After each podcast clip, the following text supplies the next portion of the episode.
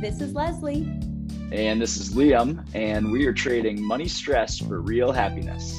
You are listening to Seeds, a 15-minute debrief on young people's common money challenges. Every episode, myself and Liam will casually break down a wealth topic, and occasionally we'll invite a friend to do so as well. And today we have Lynette Calfani-Fox. We are so excited to have her on this show. I'm sure the name sounds familiar to you all, but she is the money coach, a personal finance expert, speaker, and author of 15 money management books, including New York Times bestseller, Zero Debt, The Ultimate Guide to Financial Freedom. I think at this point, audience, you're seeing why Liam and I are so excited about having her here. Lynette is just an absolute leader in this space, and we can't wait to bring her experience from journalism, her experience in business, and more importantly, as a financial educator to this show. Lynette, welcome. Lynette, we wanted to ask you, our podcast is focused on planting the seed to help trade money stress for real happiness. So what does happiness mean to you, and how are you using finances to get there? Well, I think for me, if I had to sort of concretely and succinctly define happiness, it's really all about balance. I'm really happiest and most at peace with myself when I have sort of all pistons firing, when my spiritual life is in order and I'm making sure to take time to devote to growing my spirituality, when my relationships are healthy and in order, and I'm just like right in sync with my husband and partner and my three kids and my extended family as well. And, we all have family drama from time to time. So, you got to work on that. Certainly when the career is going full steam ahead and business is going well, which of course ties into the financial obligations that we have being at a minimum and the financial assets being sort of at a maximum. So certainly at every level, whether it's my physical well-being and my health, which I'm constantly striving to do better with on the nutrition and exercise front. So overall, really happiness to me is about not letting one aspect of my life slip so much that, frankly, it starts to affect everything else, because I do look at holistic in the same, I do look at happiness in the same holistic way that I look at finances, which is that everything is interrelated.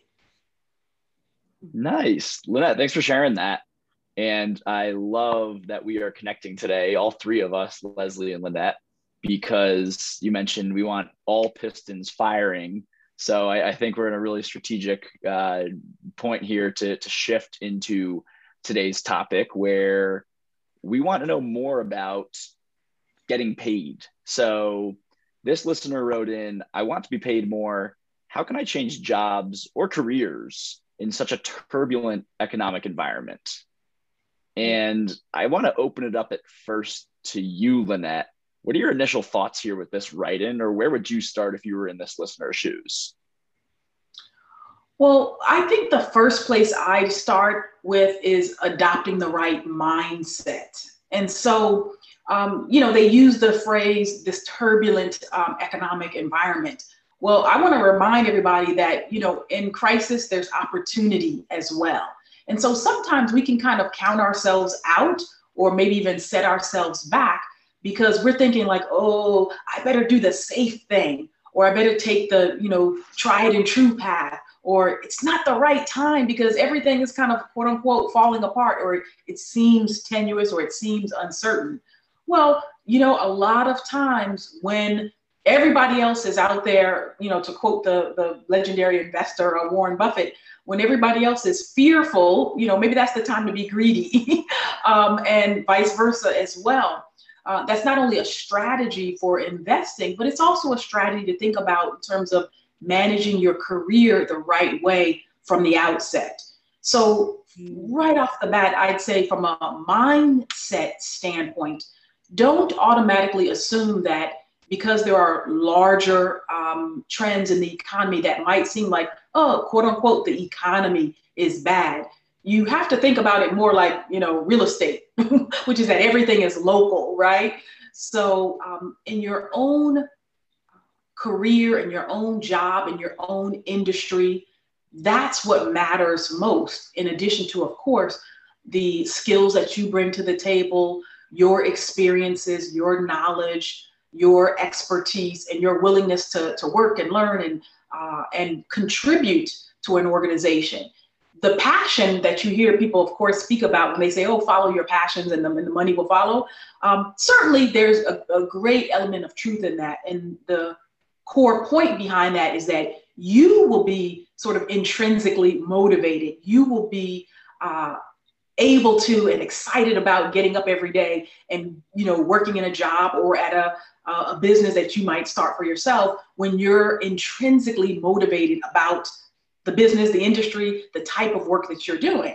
So again, you know, we take a little bit of the tried and true wisdom, but at the same time, we really are mindful that you have to avoid letting other people's fears, anxieties, worries, or apprehensions hold you back if you feel I'm well positioned, or I can certainly become well positioned to seek opportunity and do so in any environment.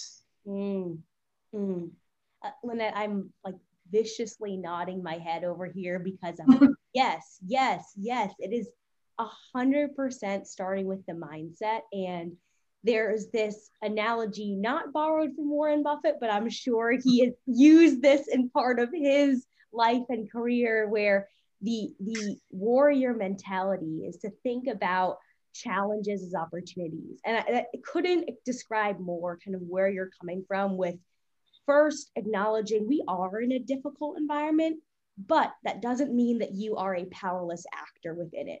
That just means you have to take into account a couple of different factors that maybe weren't as relevant for you previously. One of them being, I think on the positive side, things like remote work. This is an incredible opportunity where we're realizing that virtual environments are very much so able, capable, and also proactively effective in creating a culture, creating a business, or contributing to a team. So I do see this as an area of opportunity for our listeners. I also think from a mindset perspective, I love how you talked about the skills that you have that can then transform where you are to where you want to go. And for that, I want to add into this analysis to whomever, you know, submitted this to our podcast. Let's start with the mindset of you are a powerful actor in this situation. And there are probably skills that you have that are in demand. I think one of the biggest ones I keep hearing about are things like project management. Whether you're a stay-at-home mom or you've been working multiple jobs since you were younger, much like myself, the skills that you have in being able to pull together multiple pieces going on at once and then drive that towards some kind of end goal, especially in a corporate environment, is really, really high in demand. So I'd add in there, let's think about also not only what you bring to the table, but how that might be uniquely positioned to help a company with where they are today. And then, of course, I have to hear what Liam has to say, of course, but my brain is spinning on all cylinders. I'm also thinking, if we're talking about being paid more, can we quantify what that means? Can we quantify if that's a couple extra dollars per week doing DoorDash or Uber or Lyft? Or are we talking about a systemic change in where your career is headed or what it's positioned to do? So I'll put those feelers out there. But Liam, I have to hear from you. What are you thinking with all of this conversation we're having? Yeah, no, very, very good points from both of you. Lynette mentioning the mindset change, right? Of, okay, we're describing this as a turbulent economic environment. When is the economy not turbulent? I'm curious, right? It's. I think there's always concerns, there's always risk in any decision that you make. And that's where I would urge this listener or people in a similar situation to understand what you're prioritizing, right? Why do you want to be paid more? What's the why behind that? Is it because you feel like you've plateaued in your current role and you've really leveraged what you can do for the team around you? Or is it because you have more expenses? That's easy. Maybe find ways to decrease the expenses. Or is it you don't see that vertical motion within your current job? So maybe you need to take on a second job or think about changing careers, making a little bit more of a systemic change. So that's what I'm wondering when I think of this listener. I think, for example, I've chatted with somebody recently who's doing very well in their role and kind of looking at some new opportunities. And in finding a new opportunity, and the goal of this was to get paid more, they, after interviewing at the company, really, really loved what the company had to say. They found out that it would be actually a pay decrease. And they're now thinking, I don't know if it was really me wanting to be paid more. I think it was just me wanting to feel more meaningful in the work I'm doing and the role that I'm in. So make sure that you're evaluating that correctly. And the next step up, or as you think of the next step vertical or to develop yourself, doesn't need to be a pay raise. It could allow you to, I guess, prioritize what's really important to you, whether that's remote working, whether that's more time with family, flexibility of moving to a different place, more responsibilities in your role, more development for the future, higher upside, right? There's so many different ways that you can think about this. And I encourage you to make sure you're prioritizing your why behind this and maybe thinking beyond just what's going to pay me more tomorrow. Mm-hmm. That's a great insight, Liam, because everybody values something different. And when I say value, I mean in terms of prioritizing. Of course, generally speaking, we all want to be compensated based on our worth, right? We all want to be paid commensurate with the value that we're bringing to an organization. We all just don't know how to always ask for that, how to set ourselves up strategically for it, or sometimes how to document the value that we bring to an organization. So I do think it's also important as you think about the ways in which, as you mentioned, Leslie, about trying to sort of quantify some of this. I do think there are some things that people can do to kind of quantify stuff along the way. Let me give your audience perhaps, you know, one or two tips on how to do this, because sometimes I do get people, frankly, especially a lot of women, who'll say, okay, I've heard that expression, you know, pay me what I'm worth, or I should ask for what I'm worth, et cetera, but how do I exactly know, right? So one thing that people can and should be doing is building what I call a praise folder.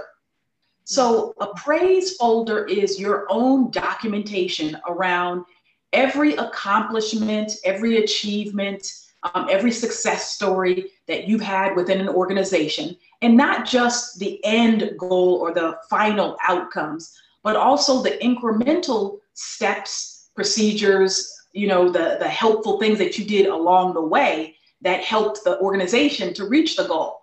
So part of your praise folder could be something as simple as an email that your boss wrote you that said, oh, thanks so much for jumping in to take on the extra work for that project, or thanks for, you know, working overtime for that. That really shows your commitment and it helped us to finish this deadline and, you know, meet this project on time.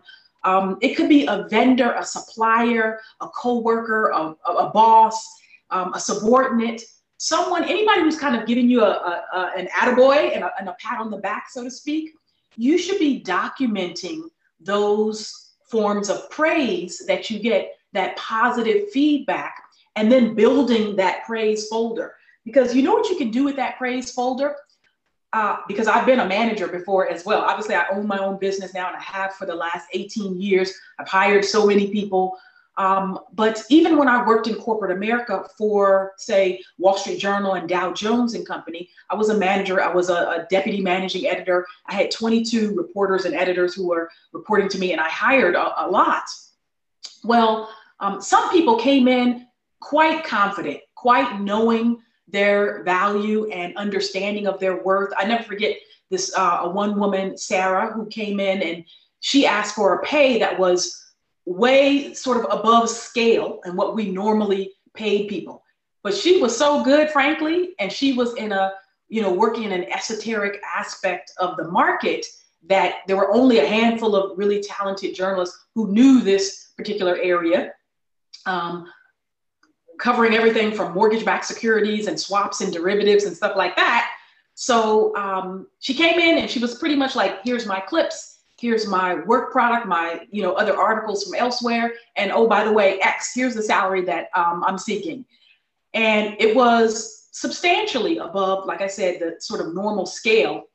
But don't you know, I went to bat for her and I went and told my boss, I was like, she's worth it, okay? And I won her. And we hired her at the salary that she requested.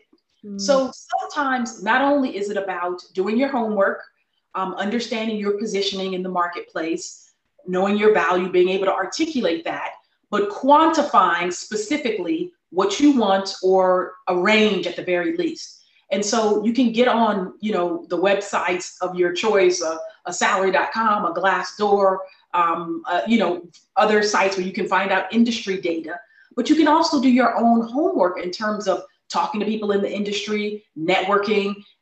Certainly if you interview with a given organization that you're interested in, you can talk to the person who had the job, if they're still there and they're in a different department or whatever, get a sense. I'm not saying ask them, how much did you get paid? But you can talk and get ranges and whatnot. And you should go into a position with some knowledge about what the range is for that salary. But then because you have a praise folder, right? Even if you stay on your job, on your existing job, and you're asking for a raise or a promotion, or even if you're going to a new position and you want to more succinctly and more accurately express your value in numbers, it's one thing to say, yep, I boosted productivity, I was a team player, I did this and that, but then you can show and document, say, oh, let me show you a couple things that my old boss said about me, or some feedback that I got from a partner or a vendor or a supplier or a coworker that illustrate the ways in which, you know, my efficiency and productivity and speed with, you know, getting things done help boost the bottom line, or whatever it is you're trying to say.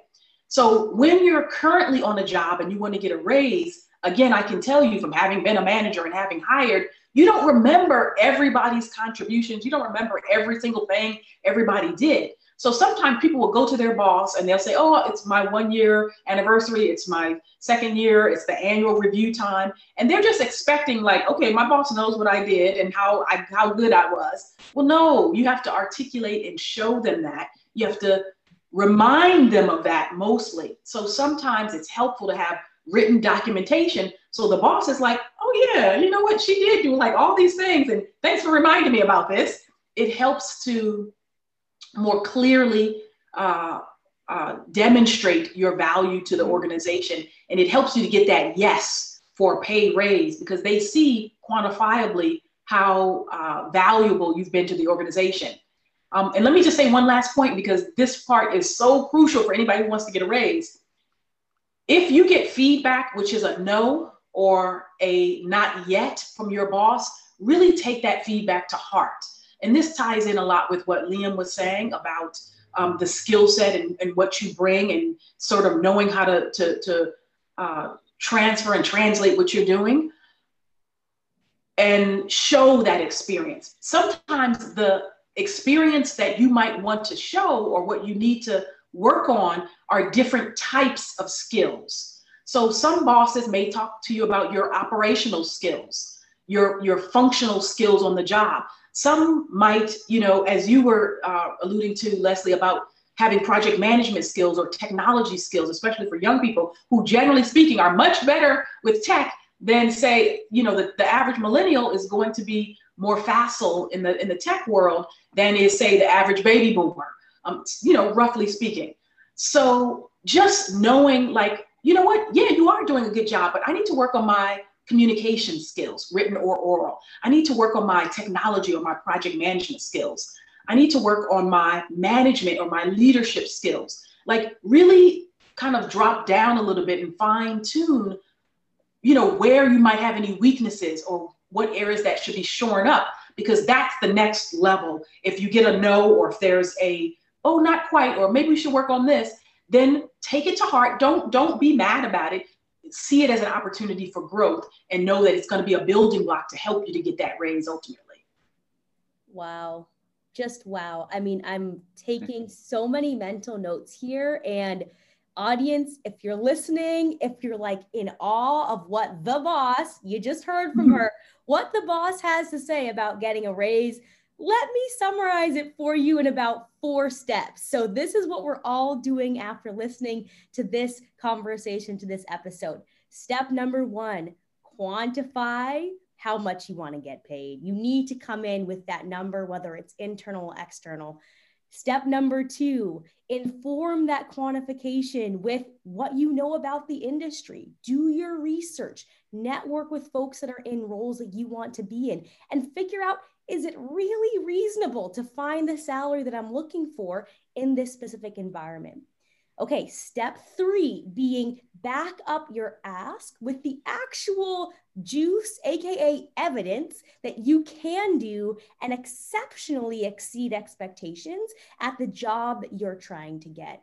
That could be in your praise folder, emails from vendors, partners, etc. But that is critical to making sure that your ask has some credibility. And then step four, very important, as many of us only see the highlight reel, only see the successes. When you get the no, I'm going to celebrate the no because I've gotten the no multiple times. I know we've all gotten the no multiple times.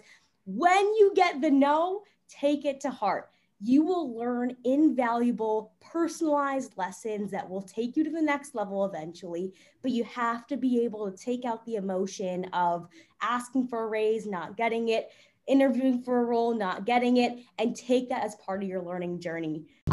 I'm really sad to wrap up this conversation for now because I feel like there's so much more we could talk about, but I want to take a moment to celebrate an incredible real growth moment from one of our listeners. Lynette, as you know, we have folks submitting in not only challenges, but also their wins. And today I am shouting out Raleigh in Nebraska, a brand new Seeds listener who has made it her goal to feel comfortable buying just one clothing item per month. I hear you, girl, you got this. She updated her budget to allow her to do so and now feels guilt-free with her retail therapy time every month. I can totally relate, as this weekend I was in Nordstrom Rack for a couple of hours. So Raleigh, continue to do the good work here, and we are rooting for you here at Seeds. That right there is prioritizing, right? She's doing what makes her happy, but doing it by reducing her other expenses, right? So we do love bringing up these stories because we know there are so many others like all of us here beginning their wealth journey and seeking happiness in real time. So we're grateful to all of you listeners for joining, and we'd love to hear about, one, your challenges, and two, your growth moments or things to add to your praise folder, right? Exactly. This podcast is great because of you. So DM us on Instagram or Twitter. If you don't follow us already, find our handle in the podcast description. Yes, our community is all pursuing happiness. So let us help you achieve your goals, celebrate you when you do, and we're excited to hear from you. And lastly, a huge shout out to Lynette, AKA The Boss, if that isn't a nickname already, also truly known as The Money Coach. So do check her out at askthemoneycoach.com. That will also be in our episode description. But Lynette, anywhere else you want our listeners to engage with you or otherwise keep up with your incredible insight? Sure. They can also check me out on my video-based learning platform called moneycoachuniversity.com. And I actually have a video course on there, a very short one, but packed with lots of nuggets called Negotiating for Women. And frankly, men take the class too, and it's just fine. But I originally wrote it and conceived of it and then developed the video content with a lot of women in mind, because I know we tend not to negotiate. So that would be another resource that I would point your audience to as well. Absolutely. I will be checking that out. And in the meantime, Seeds listeners, we are signing off for now. Enjoy your week, and we'll talk to you again next Wednesday. Thanks, everybody.